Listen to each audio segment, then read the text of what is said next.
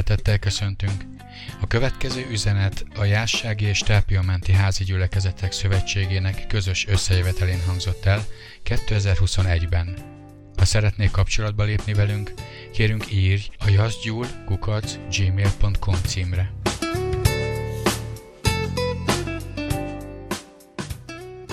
Szeretettel köszöntelek benneteket. Örülök, hogy együtt lehetünk ezen a módon is. A mai napon egy nagyon fontos üzenetről szeretnék nektek beszélni. Ha címet adhatnék, azt mondanám, hogy házasság és család, mi folyik itt?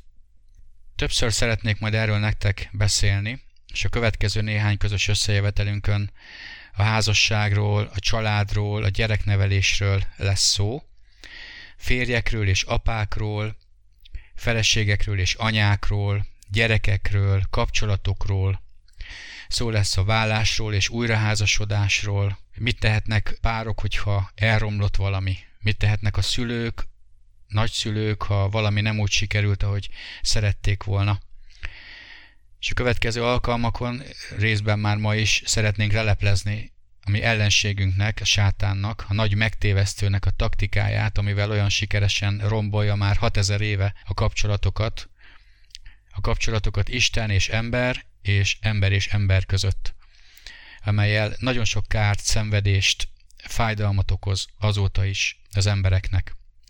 És szeretném megnézni veletek, hogy mit tehetünk, hogy ne tudjon bennünket becsapni, megtéveszteni. És mi kell ahhoz, hogy a kapcsolataink és ezzel a szívünk is meggyógyuljon, a házasságok megerősödjenek. Ma inkább általánosságban szeretnék ránézni erre a témára, és a következő alkalmakon kicsit részletesebben tárgyalunk egy-egy területet. A legfontosabb dolog, ahogy az előző alkalmakon is szó volt, az, hogy felkészülten várjuk Jézus visszajövetelét. Nincs ennél fontosabb. Ez egy személyes terület. Mindenkinek egyénileg kell ebben előrelépnie és felkészülten várni az Úr visszajövetelét. De mindenki szeretné azt is, hogy amikor amikor eljön az Úr az övéért, akkor ott legyen vele a szeretett házastársa, a családja, a gyerekek, unokák, vők, menyek, és ehhez nagyon fontos az alappillér, a házasság, hogy az erős és teherbíró Istentől megáldott és védett legyen, és ehhez pedig a házasságszerző Isten megadott minden útmutatást, amire szükség van. Én most szeretnék két igét felolvasni nektek, az első ige az Efézusi akhoz írt levél 5. részben van, a 21. verstől. Engedelmeskedjetek egymásnak Krisztus félelmében. Az asszonyok engedelmeskedjenek saját férjüknek, mint az Úrnak. Mert a férj feje a feleségének, amin Krisztus is feje az egyháznak, és ő maga a test megtartója de ahogyan az egyház engedelmes a Krisztusnak, úgy az asszonyok is engedelmeskedjenek férjüknek mindenben. Ti, férfiak, szeressétek feleségeteket, amint Krisztus is szerette az egyházat, és önmagát adta érte, hogy a vízfürdőjével az ige által megtisztítva megszentelje, hogy majd dicsőségben maga elé állítsa az egyházat hogy ne legyen rajta szennyfolt, vagy ránc, vagy valami hasonló, hanem hogy legyen szent és fedhetetlen. Úgy kell a férfiaknak szeretniük a feleségüket, mint a saját testüket. Aki szereti a feleségét, önmagát szereti. Mert a saját testét soha senki nem gyűlölte, hanem táplálja, ápolja, amint az Úr is az egyházat, mert az ő testének tagjai vagyunk. Azért elhagyja az ember apját és anyját, és ragaszkodik a feleségéhez, és lesznek ketten egy testé. Feletten nagy titok ez. Én pedig ezt a Krisztusról és az egyházról mondom. Ti is azért valamennyien, kiki úgy szeresse a feleségét, mint önmagát, az asszony pedig tisztelje a férjét. Ti, gyerekek, engedelmeskedjetek szüleiteknek az Úrban, mert ez a helyes. Tisztelt apádat és anyádat, ez az első parancsolat, ígérettel, hogy jól legyen dolgod, és hosszú életű légy a földön. És ti, apák, ne ingereljétek gyermekeiteket, hanem neveljétek őket az Úr tanítása és intése szerint. Ez volt tehát az első ige, a következő ige pedig a Kolossébeliekhez írt levél harmadik rész, 17. verstől a 20. versig. És minden, amit csak tesztek, szóval vagy tettel, az Úr Jézus nevében tegyétek, általa hálát adva az Atya Istennek. Ti, asszonyok, engedelmeskedjetek férjeteknek, ahogyan illik az Úrban. Ti, férfiak, szeressétek feleségeteket, és ne legyetek irántuk keserű kedvűek. Ti, gyermekek, fogadjatok szór szüleiteknek mindenben, mert ez kedves az Úrnak. Ezek az igék lesznek azok az alapigék, amelyel a mai napon szeretnénk főleg foglalkozni. A házasság egy minta az Isten és a népek közötti kapcsolatra. Így beszél róla az efézusiaknak Pálapostól. Ezért, ha tanulmányozzuk ezt, a kapcsolatot, Isten és a népek közötti kapcsolatot, akkor nagyon sok felismerést nyerhetünk az erős házasságra nézve. De mielőtt ránéznénk e, az Isten szerinti házasságok és családok működésére, egy kis rendhagyó módon szeretném folytatni, és ismertetni veletek egy kutatásnak az eredményét, amely nemrég látott napvilágot a házasságokról és a családokról, a vállásokról és azok okáról. Több kutatás keresi azt, hogy mi az oka annak, hogy az elmúlt időben ilyen nagymértékben megnövekedett a vállásoknak a száma. És gondolhatjuk azt is, hogy ha a vállások száma megnövekedett, akkor valószínű, hogy a, a vállás felé haladó házasságok száma is növekszik. Talán a világjárvány következménye ez, sokan mondják, de én úgy gondolom, nem a világjárvány az oka, ez csak leleplezte azt, hogy a házasságoknak és a családi kapcsolatoknak mi a valódi állapota.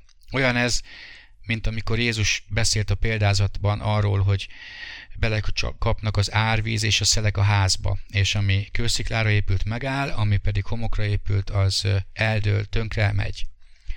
Most kiderül, hogy melyik házasság épült kősziklán, és melyik házasság homokon. És úgy tűnik, hogy nagyon sok homokra épített házasság van, amelyeknél felgyorsult ez a romlás és válláshoz vezetett. Egyes becslések szerint ma az Amerikai Egyesült Államokban egy 2020 évvégi kutatás szerint 40%-kal nőtt a beadott vállópereknek a száma, Angliában 30%-kal az egy évvel azelőttihez képest. Magyarországon erre még nincs adat, de a vállóperes ügyvédek közötti adatgyűjtés szerint 15-20%-kal nőtt meg a beadott vállóperek száma. Viszont jó hír, hogy nem minden vál, e, ilyen beadott vállóper végződik vállással, csak körülbelül a kétharmada. Egyharmadnyi azt gondolják, hogy megpróbálják még, és segítséghelyet fordulnak családterapeutákhoz, vagy házassági tanácsadókhoz. És ez mindenképpen jó hír. Minden házasságban előfordulhatnak krízisek, problémák, de az jó, hogyha valaki megpróbál segítséget kérni, amikor nehezebb időszakba kerül. De kérdés, hogy foglalkozunk-e ezzel. Sok házas pár együtt néz vele szembe, de nagyon sokaknál hiányzik a megbeszélés, közös küzdelem, és inkább egymást hibáztatják. Gondoljatok csak arra, hogy ha elromlik egy mosógép, akkor nem dobjuk ki azonnal, hanem megpróbáljuk megjavítatni, és csak akkor veszünk újat, hogyha javíthatatlan. Ha az örög az autóban valami, elvisszük a szervizbe, mert nem akarjuk, hogy most esetleg egy olcsóbb javítás elmaradása miatt sokkal többe kerüljön később. Ha elkókod egy virág, akkor meglocsoljuk és nem dobjuk ki, és veszünk egyet a Tesco-ba, ami egy ideig virágozni fog. Tápoldatot adunk neki, hát ha magához tér. Aztán persze figyelni fogunk, hogy a jövőben ne kerüljön elő ez az állapot. A házasságot, mint mindenféle kapcsolatot is Gondozni, figyelni kell, ápolni szükséges. Ha meghibásodik, elromlik, akkor kezdenünk kell vele valamit, foglalkoznunk kell vele, hogy meg tudjuk javítani. Ez egyedül nem megy. Minimum kell hozzá mind a két fél, vagy ha szülő-gyerek kapcsolatról van szó, akkor ott is kell mind a két fél, de persze ez attól fog függni, hogy kinek mennyit ér. Tudnotok kell, hogy Istennek a legdrágább ajándéka az ember földi életéhez a házasság, amit férfi és nő kaphat ez az élethez. Tehát azt gondolom, hogy a világjárvány a megnövekvő vállásoknak nem az oka, hanem ez csak egy vihar. az otthoni munkavégzés, az oktatás hazakerült, megnövekedtek az együttlétek otthon, sokkal többet vannak otthon a házaspárok, a családok együtt, sokszor kis térben. Meg kell oldani az együttélést, a békés együttélést. Aztán ott van a gazdasági stressz, a problémák, a bizonytalanság, a közösségi korlátozások, hogy nem mehetünk oda, ahova szeretnénk, nem tudjuk kiadni magunkból a terheket, a stresszt, mint előtte, és meg kell oldanunk valahogy, hogy együtt éljünk, és azt látni, hogy sokaknál ez nem megy. Az egyik fő oka az, hogy nincs elkötelezettség. A felmérések szerint a legnagyobb probléma a kommunikációval van, azaz nem tudják egymással megbeszélni a problémákat, a gondokat, a helyzeteket. Ez nagyon nagy gond. Egy Magyarországon végzett kutatás eredményéről szeretnék beszámolni, amely egy nagyon részletes, sok mindenre kiterjedő kutatás volt, amit az volt a célja, hogy kiderítse, hogy milyen tényezők járulnak hozzá a jól működő házassághoz, illetve melyek azok a problémák, akadályok, amelyek a kapcsolatok megromlásához vezetnek. És készítettek erről egy sorrendet, nagyon sok pontból állt ez a sorrend, és most az első tíz ilyen tényezőt szeretném nektek megmutatni. Nagyon érdekes lesz, majd meg fogjátok látni. Az első dolog, ami szükséges ahhoz, hogy jól működjön egy házasság, az a bizalom. Az, hogy tudjunk egymásban bízni. Ez kapta a legtöbb figyelmet és a pároktól a legtöbb szavazatot. A második dolog, hogy jól működjön egy házasság, az, hogy elfogadjuk egymást. Hogy ne ítélgessük a másikat, ne a hibáit keresgessük állandóan, hanem fogadjuk el egymást, és ne a másikat akarjuk mindig megváltoztatni. A harmadik dolog a szerelem, a szeretet hogy ez legyen maradandó és tartós. Sokan mondják, hogy a szerelem az elmúlik, mert hogy az érzelem, de én azt gondolom, hogy 20-30-40 év után is ennek meg kell lennie, és nem lehet egymással szemben állítani a szerelmet és a szeretetet. De azt mondták a megkérdezett házaspárok, hogy ennek a megléte nagyon fontos. A negyedik dolog a kommunikáció. Az, hogy ez a kommunikáció jó legyen, nyitott legyen, és a következő nagyon fontos, őszinte legyen hogy legyen egymással őszintesség, ne legyenek egymás előtt takargatni valók. A következő a tisztelet, a megbecsülés, hogy a párok becsüljék meg a másikat, tiszteljék egymást. Nem csak az asszonyoknak kell tisztelni a, a férjüket, a férjüknek is kell tiszteljék a, a feleségeiket, kell tiszteljék a gyermekeiket a szülők. Kell, hogy megbecsüljék, és ezt ki is fejezzék. A következő a hűség, azt mondták a megkeresett párok, hogy a hűség nagyon fontos tényező ahhoz, hogy egy házasság jól működjön. Érzitek, talán összefüggések is vannak ebben, hiszen ha bízok a másikban, akkor, akkor nem félek attól, hogy ő elhagy. De fontos az, hogy mondjuk és képviseljük a hűséget. A következő a türelem és az odafigyelés. Na ez az, ami nagy támadás alatt van most ebben az időszakban akármilyen is a, a környezet. Ilyen életkörnyezet, ami most körülvesz bennünket, ilyen szerintem egyikünk életében sem volt még, akik most itt vagyunk és együtt vagyunk ebben a közösségben. Tehát nagyon fontos, hogy türelmesek tudjunk maradni, oda tudjunk figyelni egymásra, hogy mi, mi a másiknak a valódi problémája vagy a kérdése. Ha problémával találkozunk, közösen oldjuk meg. Ez a következő. A problémák közös megoldása nem lehet rávetni a másikra, hogy figyelj, ez a te ügyed, old meg, ahogy akarod. Hiszen a házasságban minden közös, a családban minden közös. Ha valakinek fáj valami a családban, akkor az fáj a másiknak is. Ahogy a Biblia beszél az egy testről, ha rájutsz az ujjadra, a kalapáccsal, az egész tested reagálni fog, és nem fog legyinteni rá a lábad, a fejed, a szád, a füled, hogy hát fájjon. Tehát közösen megoldani a problémákat. És az utolsó, az együtt töltött minőségi idő. Sok időt töltünk együtt talán, de nem biztos, hogy az minőségi. És a minőségi az azt jelenti, hogy odafigyelve a másikra türelmesen, tisztelettel és megbecsüléssel. A munkahely, az anyagiak, a lakhatás, ezek csak a középmezőnybe foglaltak helyet érdekes módon. Kiemelkedően érdekes az, hogy a, a kommunikáció hiánya, vagy annak a rossz minősége a leggyakoribb válók 90%-a a vállásra bejelentkezett pároknak erre panaszkodott.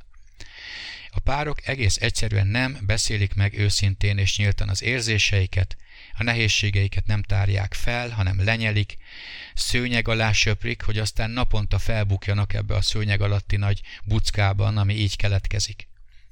Ennek az az oka sokszor, hogy nem is ismerik egymást igazán. Például különböző vérmérsékletűek vannak. Néha azt hiszik, hogy direkt akarják a másikat idegesíteni, vagy felhúzni, holott nem. A másik nem direkt akarja őt bántani. Benne van ebbe az is, hogy nem jót feltételeznek a másikról. Önzés, nem gondolnak bele a másik érzelmeibe, nem ismerik fel a férfiak és nők közötti különbségeket, amelyeket Isten formált és alakított ki. Nagyon sokszor előjön a, az önzés, a büszkesség, a sértettség, és ezek mind oda vezetnek, hogy az egymás közötti kommunikáció megtörik, megfeneklik. Talán a legfontosabb tanács az az, amit mondhatunk, hogy legyünk türelmesek a másikkal mindig, de nem magunkkal is. A türelem a Szent Szellem egyik gyümölcse. Ebben az időszakban sokan feszültebbek, idegesebbek, talán nehezebben kezelik a rázósabb helyzeteket. Ezért inkább támogassuk egymást a családban, a házasságban, semmint számon kérjük vagy támadjuk. Próbáljunk meg, és mondok egy szakszót, empátiával fordulni a, a társunk felé, hogy neki most milyen gondjai, érzései vannak, amivel meg kell küzdenie. Kérdezzük ezt meg előbb, mielőtt számon kérnénk, vagy beszólnánk neki, hogy miért viselkedik úgy, ahogy viselkedik, vagy miért csinálja azt, amit csinál. Ha mi empatikusak vagyunk, akkor ezt kérhetjük a, a párunktól is. Hogy mi az empátia, az, az, hogy meglátom a másik problémáját, és belehelyezem magam a helyzetébe, és segíteni akarok neki. Például, ha valaki beleesik egy gödörbe, akkor akkor vagyok empatikus, hogyha oda megyek, megkérdezem, miben segíthetek, és látom, hogy egy létra kellene, elszaladok létráért, beleteszem a gödörbe a létrát, és segítek neki kijönni a gödörből. Ez az empátia, hogy beleélem magam a helyzetébe, ő onnan ki akar jönni, és ebből amit csak tudok, megteszek. Nem csupán szimpatizálok vele, hogy, és odaülök a gödör mellé, és miközben iszok egy pohár vizet, azt mondom, hát, fú, nagyon nehéz helyzetben vagy, tényleg együtt érzek veled. Gondoljatok az irgalmas szamaritánusra. Az irgalmas szamaritánus egy empatikus ember volt. Ő nem csak sajnálkozott a sebesültön, hanem megszakította az útját, a programját, időt, pénzt nem sajnálva segített a másikon. Ne felejtsétek el, aki ad, annak adatik. És aki másokat felüdít, az maga is felüdül. Igen, az előbb említett kutatás szerint a családon belüli megfelelő kommunikáció elengedhetetlen a sikeres házassághoz. Ha a kommunikáció hiányos vagy rossz, akkor a leggyakoribb válók között találjuk. Amit említettem, 90 százalék. A másik leggyakoribb válók egyébként az, hogy elhidegülnek érzelmileg egymástól, ami egyébként a kommunikáció hiányának egy nagyon szoros következménye. Hasonlóan ahhoz, hogy hűtlenek lesznek, ez a következő. 60% a hűtlenség miatt válik el, és ezért bomlanak fel a házasságok. De ezek mind egyfajta következményei annak, hogy a kommunikáció megtört, és nem tudják megbeszélni egymással a dolgokat. Érdekes volt még ebben a kutatásban a gyerekek nevelésére vonatkozó megállapítás. A gyermeket nevelők vállásában nagyobb szerepet játszottak az anyagi problémák, de emellett az, hogy a férj és a feleség nem vett egyenlőképpen részt, nem megbeszélték, hogy hogy vesznek részt a gyereknevelés terheiben, illetve válók volt az, hogy eltérőek voltak az elképzelések a gyereknevelésről, és ezt nem beszélték meg, illetve megváltozott a párkapcsolatuk minősége. Például sokszor a gyerek a férj és a feleség közé került, és különösen a feleségek, mint anyák, a gyerekükbe fektették azt a szeretetet, amit a férjüknek kellett volna megosztani. Sokszor hallani például, hogy anyukák mondják a gyerekekről, ó, szerelmem, imádlak, mondják a, a kisgyermeknek, holott ezt a férjük évek óta nem hallotta tőle. Vagy a férjek is lehetnek ilyenek, az apák apaként elárasztják a kicsiket mindenféle jóval, a szeretetükkel, amiből a feleségüknek nem jutott az elmúlt hónapokban vagy években. És ez bizony már a párkapcsolat repedéseit mutathatja. Eddig erről a kutatásról. Ezek után nézzük az Istennek a tervét és a megoldását. A házasság férfi és nő szabad akaraton alapuló szövetségi elköteleződése. Tehát szabad akaraton alapul, és egy szövetség. Szerelmesek lesznek egymásba, eljegyzik egymást, és az alatt felkészülnek a házasságra, jobban megismerik egymást, hogy készek legyenek a közös életre, majd megvan a mennyegző, és a mennyegzőnek egy fontos része elmondanak egy fogadalmat. De ez sokkal több, mint a ceremónia része. Vagy, hogy ekkor törölgessük a könnyeinket, hogy jó, de szépen mondta. Ezek ígéretek és feltételek. Kimondunk szavakat, amelyeknek óriási súlya van. Isten legalábbis nagyon komolyan veszi a kimondott szavakat és elköteleződést egymás felé. Házasoktól kérdezem, emlékszel, miket ígértél? És emlékszel arra, hogy ezt komolyan mondtad? És szerinted ez érvényes még ma? Igaz volt a holtodik holtomig? Vagy csak addig igaz, amíg jól mennek a dolgok? A szövetségben a férfi és a felesége egy testé válik, amit Isten maga szerkeszt egybe, és ezért mondja azt, hogy amit ő egybe szerkesztett, azt ember ne válassza szét.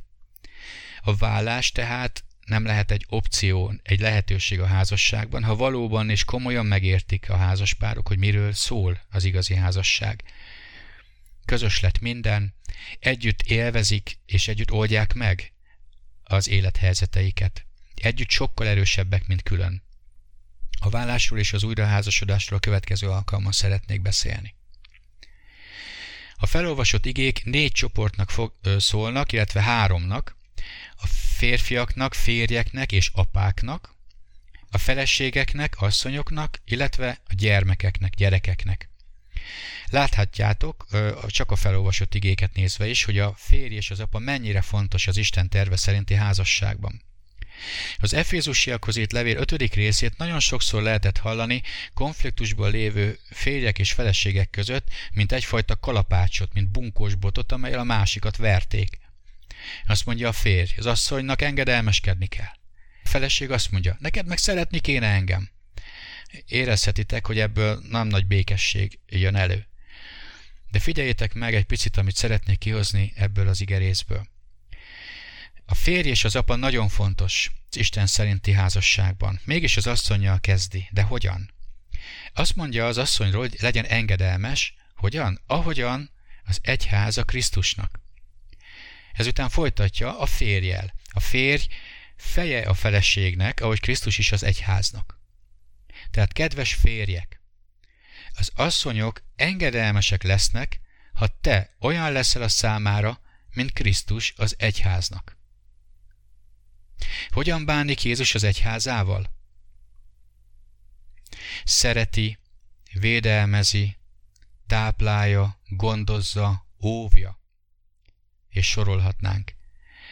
Ha ezt fogod tenni a feleségeddel, semmi gondod nem lesz vele. Ki szeretett előbb, az egyház Jézust, vagy Jézus az egyházat? Hát így legyen a te házasságodban is. A feleség engedelmessége válasz a férj szeretetére. Az asszonyoknak nem esik nehezükre szeretni, nekik az engedelmességre kell figyelni. De aki szeret, az azzal tudja megmutatni, hogy engedelmes.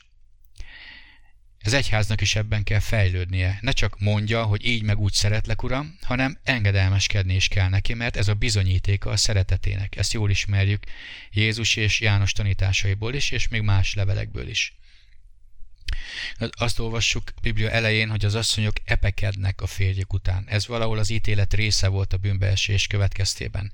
Vágynak a védelemre, a vezetésre, a biztonságra, a stabilitásra. Tehát miközben arról beszél itt Pál, hogy az asszonyok engedelmeskedjenek a férjüknek, és ez nagyon fontos, közben mégis a férjekről beszél egy keveset. Később pedig a következő részekben még többet. Azt mondta Pál, azt mondta Jézus, azt mondja Isten, férjek, szeressétek a feleségeteket, ahogyan Jézus Krisztus az egyházat. Tehát kedves férjek, Hála Istennek megvan adva az, hogy hogyan kell szeretnünk a feleségünket, nem kell kitalálnunk, nem kell hozzá különböző tanfolyamokat végeznünk, csak meg kell nézzük azt, hogy mennyire szeret bennünket Jézus. Hogyan tudnád leírni, hogy mennyire szereti Jézus az övéit? Az életét adta érte. Önfeláldozó volt. Türelmes. Kegyelmes hosszú tűrő felénk. Nem ítélget bennünket, mert nem azért jött, hogy elítéljen, hanem hogy megmentsen. Nem irigykedik, nem kérkedik, nem viselkedik bántóan, nem a maga hasznát keresi, nem gerjed haragra, nem feltételez rosszat a másikról, és még sorolhatnánk. Ha valaki közületek felfedezte ebben a felsorolásban, az 1 Korintus 13-ban az isteni szeretetről leírt jellemzőket, akkor eltalálta. A férfi ne legyen önző, önközpontú, ne basáskodjon, ne várja el, hogy a családban mindenki őt szolgálja ki, mert ő a családfő. A tekintét nem lehet kikövetelni. Jézus sem teszi ezt az egyházban. Egy férj akkor jár el helyesen, ha mindenek előtt úgy szereti a feleségét, ahogy Jézus szereti az egyházat. Ahogy várja, hogy Jézus szeresse a férjet, a férj ebből tanulja meg, hogy hogyan szeresse az ő feleségét. Mert ez a szeretet vissza fog rá hatni. A nap és a hold példáját képzeljétek el, a holdnak nincsen saját fénye, csak a, a napnak a fényét veri vissza. Egy holdvilágos éjszakán azt mondjuk, hogy hogy ragyog a hold, de azért ragyog, mert rásüt a nap. Szeretnék valami fontosat mondani. Kedves férjek és feleségek, ha változást akarsz a házasságodban, ne a másikkal kezd, hanem magaddal. Azt kérdezd meg, hogy neked mit kell tenned. Ne tedd függővé azt, hogy a másik majd mit fog tenni, a másiknak miben kell változni. Lehet, hogy te jól csinálod a legtöbb dolgot, akkor van egy nagy feladatod, imádkozz. Könyörögj, vidd az Úr elé a társadat, hogy az Úr adjon neki mély megértést és kijelentést, hogy meg tudjon változni. Mit kell tenned, ha szeretnél változtatni? A Kolossé levél harmadik részének a, a második feléből olvastuk fel a férjekre, a feleségekre vonatkozó útmutatásokat. De a Kolossi levél harmadik rész első részében Pál felvezeti, hogy mi alapján várhatja ezt a sok változást a férjektől, feleségektől, gyerekektől. Mi az alapja annak, hogy sikeresek legyenek ebben? Ha valaki szeretné tudni, el kell, hogy olvassa a Kolossi levél harmadik részének az első részét. Mi van ebben? Hogyan képesek szeretni a férjek a feleségüket? Hogyan képesek a feleségek tisztelni a férjüket? Hogyan képesek a gyerekek engedelmeskedni, és az apáknak istenfélő módon nevelni a gyerekeiket? És itt nem lelki, pszichológiai tanácsok vannak, hanem szellemi alapoknak a helyreállításáról szól itt Pálapostól. Szeretnék megmutatni nektek néhányat ezek közül. Az első dolog, amit mond Pálapostól, az odafelvalókkal törődjetek. Tehát legyen közösségetek Istennel, legyen fontos számotokra, hogy mi Isten terve és akarata. Legyen fontosabb ez, mint a sajátunk. Tehát ahhoz, hogy be tudjuk tölteni a küldetésünket, és olyan férjek, feleségek, gyerekek, apák tudjunk lenni, de sorolhatnánk ide, olyan anyák tudnánk lenni, olyan nagyapák, nagymamák tudjunk lenni, ahhoz az első dolog, hogy vegyük le a figyelmünket a földiekről, és törődjünk az odafelvaló dolgokkal. Ez azt jelenti, hogy legyen fontos számunkra, hogy mit akar Isten. A következő azt mondja, öldököljétek meg a földi tagjaitokat. Vessétek el a bűnöket az életetekből, a paráznasságot, a tisztátalanságot, a szenvedélyt, indulatot, haragot, káromkodást. Csak gondoljatok bele egy olyan házasságba, ahol ezek megvannak, jelen vannak, ahol állandóan a földi dolgokkal törődnek az emberek, és, és nincsen reménységük a jövőben. Vagy olyan házasságot, ahol állandóan jelen van a megcsalás, a szenvedélyek, a játékszenvedély, vagy az indulatok, a harag, a káromkodás. A harmadik, ne hazudjatok egymás ellen. Ne beszéljetek egymás ellen hazugságokat. Ne vádoljátok, ne kritizáljátok egymást. A következő dolog, amit itt a Kolossé 3-ban mond Pál, a régi szokásokat vetközzétek le. Sokan hoznak régi szokásokat a személyes életükbe, vagy látták, hogy a régi családjukban mi hogy működik, és ezek szokássá válhattak az életükbe. Ha ezek régi természethez kötődő szokások, azt tanácsolja Pál, vetkőzzétek le ezeket. Vegyétek le a régi embert, és öltözzétek föl az új embert. Az új embert, amely szeretet, irgalmasság, türelem, szerítség jellemez. Aztán azt mondja Pál, hordozzátok el egymás gyengeségeit, és bocsássatok meg egymásnak. Mennyire fantasztikus lenne, ha mondjuk csak ezt az egyet a házas párok megtartanák. Ezt az egyet a szülők és a gyerekek közötti kapcsolatban megtartanák. Hordozzátok el egymás gyengességeit. Látjátok, hogy erre képtelen a régi ember, a sértődős ember, a haragvó ember, a büszke ember. De az új természet, az új ember képes erre. És bocsássatok meg egymásnak. Megbocsátás nélkül egy házasság össze fog omlani. Csak idő kérdése. Lehet, hogy kívülről látszik felszínes, de belülről üres, és nincsen ereje és tartása. Aztán azt mondja Pál, öltözétek fel az Isten szeretetét. Szeretnéd tudni, mi az Isten, Isten szeretete? 1 Korintus 13. És végül azt javasolja, hogy legyen közösségetek az igével, ne egy bunkós bot legyen a kezetekben, amit egymás fejéhez vághattok, hanem legyen közösségetek, beszélgessetek igével, zsoltárokkal egymással, ahogy János is ma 103-as zsoltáron keresztül beszélgetett velünk, illetve hiszem Isten beszélgetett velünk rajta keresztül. Legyen közösségetek az igével. Ezek azok a pontok, amelyek a Korossé háromban én találtam, de ha te megnézed ezeket, lehet, hogy újabbakat fogsz találni, és javaslom is számotokra, hogy tegyétek ezt meg. Világos tanácsok, útmutatások ezek? Igen. Isten beszéde. Hiteles és igazságos. Működik. Nem fogod tudni megkerülni. Ha megkerülöd, csak bajt és nehézséget fog hozni. Nem éri meg. Arra kérlek, olvasd át otthon a Kolossé harmadik részt az elejétől, és amiben felszólítást látsz, amire azt mondja, hogy tedd ezt vagy tedd azt, azt javaslom, tedd meg és helyre fogsz állni, mint férj, mint feleség, mint apa, mint anya, mint gyermek. Visszatérve az Efézus 5-höz és a Kolossé 3 második feléhez néhány gondolat van még az apáknak és a gyermekeknek. Nagyon fontos feladat az apáké, hiszen ők példák a gyerekeik előtt jóban, rosszban, és azt mondja, hogy ne ingereljétek. Ez azt is jelenti, hogy ne bosszantsátok őket, ne versengjetek velük, ne vitatkozzatok, ne harcoljatok velük aki apa tudja, hogy amikor szeretnénk rávenni a gyermekeinket valami jóra, amiről azt gondoljuk, hogy jó, hajlamosak vagyunk ezeket megtenni, és sokszor nem jól tesszük velük. Pál azt mondja, hogy van ennél jobb mód. A Kolossé 3. A gyerekeknek pedig azt mondja, engedelmeskedjetek a szüleiknek. Itt a, gyermek szó az a fiatal gyerekre vonatkozik korban, a tini és a tini fiatalabb, tehát még a család kötelékében élő gyerekekre, hogy engedelmeskedjenek, és tiszteljék az apjukat és az anyukat. Természetesen, amikor létrejön egy új család a gyermekeinkből, hiszen annak örülünk, amikor ők új családot alapítanak, nem várjuk el a feltétel nélküli engedelmességet, és azt szeretnénk, hogy, hogy boldogulni tudjanak, de a tisztelet az Istentől tanácsolt parancs, hogy tiszteljék egész életükben a szüleiket, mert ez nekik hosszú életet és egészséget fog jelenteni. Nagyon fontos tudni azt is, hogy a szülőknek is tisztelni kell a gyermekeiket. Néhányan úgy beszélnek a gyerekekkel, mint a szolgáival.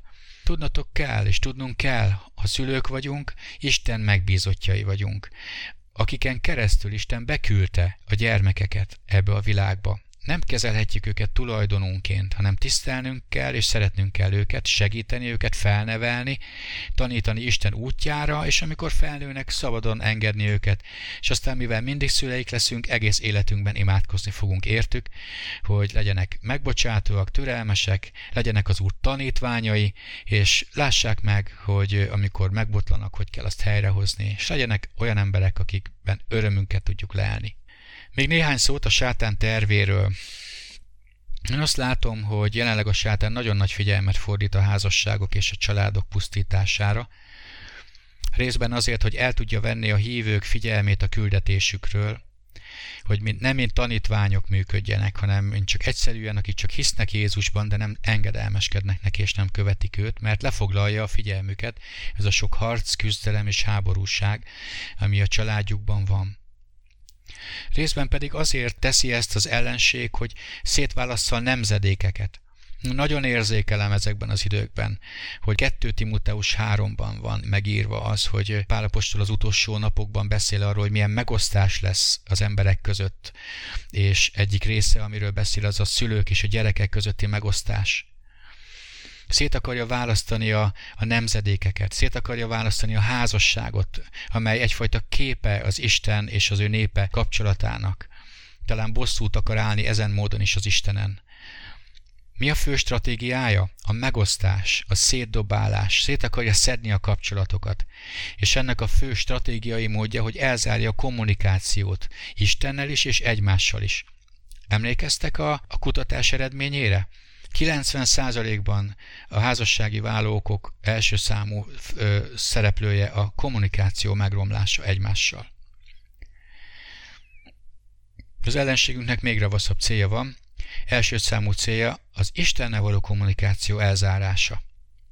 Annyi bajt, nehézséget, gondot ad, hogy ne legyen idő imádkozni, közösségben lenni az igével, ne legyen idő gondozni a kapcsolatokat a testvérekkel, egyáltalán ne legyen idő az Istentől való kapcsolatokra és közösségre. Így az ember magára marad, vezetés és látás nélkül, mint egy ködben, és nem fog tudni tájékozódni, hogy merre tovább. A további célja pedig az, ha már sikerült az Istennel való kapcsolatokat lerombolni, akkor az emberek magukra maradnak.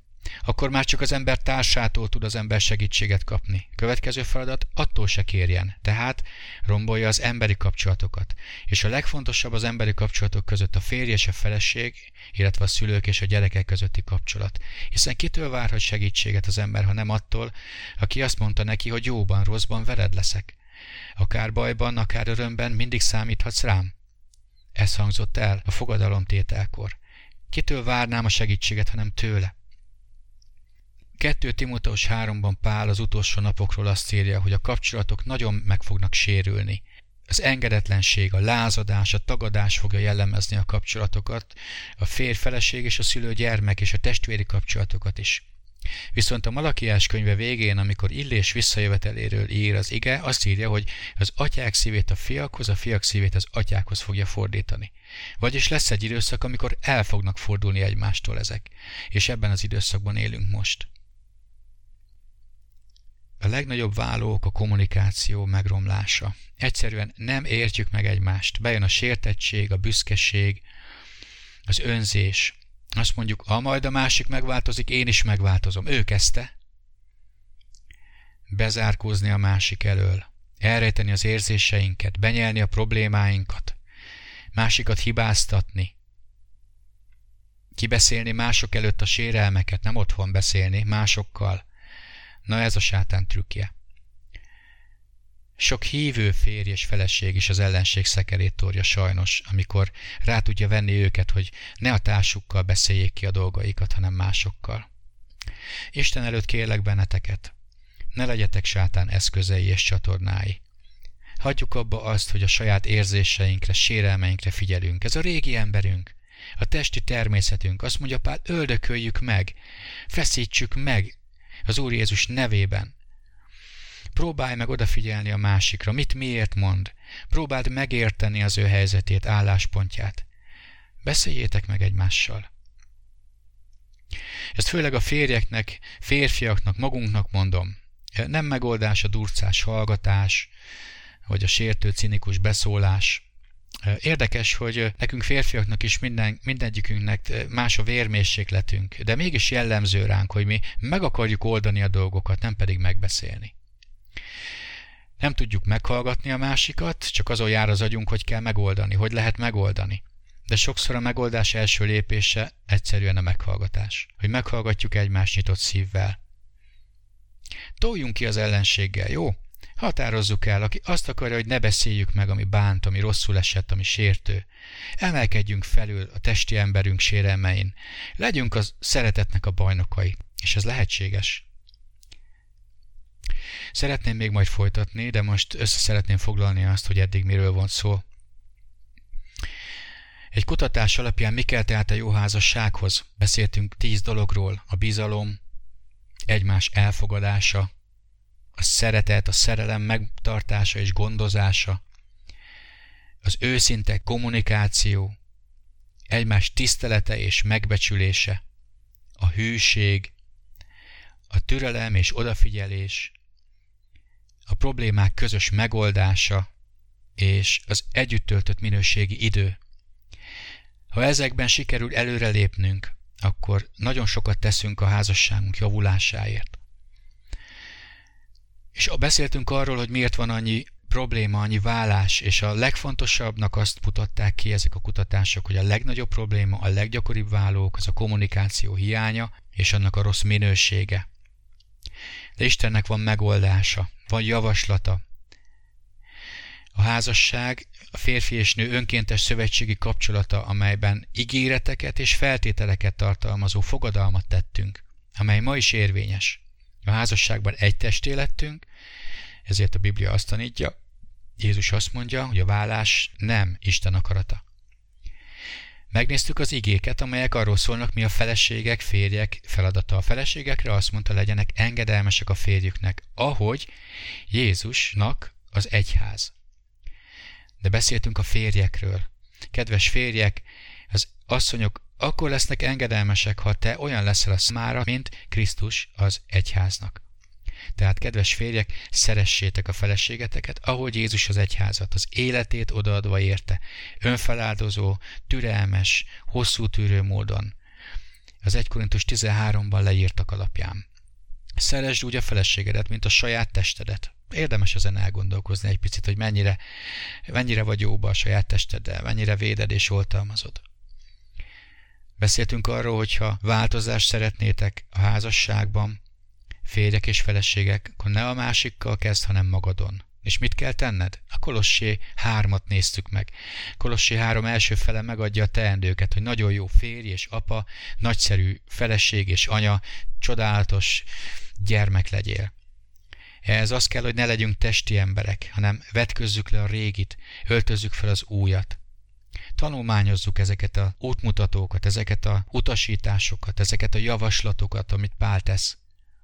Aztán beszéltünk néhány szót még az apákról és a gyermekekről is, illetve arról, hogy mi a fő stratégiája az ellenségünknek, hogy megosszon és széthúzzon bennünket, szétdobálja a kapcsolatainkat, elsősorban az Istennel való kommunikációnkat, tehát visszaszoruljon az Istennel való kapcsolatunk, ne imádkozzunk, ne keressük az igét, ne próbáljuk megérteni, ne hallgassuk az igét, mert nincs rá időnk, nincs rá erőnk, dolgoznunk kell, hajtanunk kell, csinálni a dolgainkat, a másik pedig, hogyha sikerült az Istenről leválasztani bennünket, akkor leválaszt a másik legfontosabb kapcsolatunkról, a házastársunkról.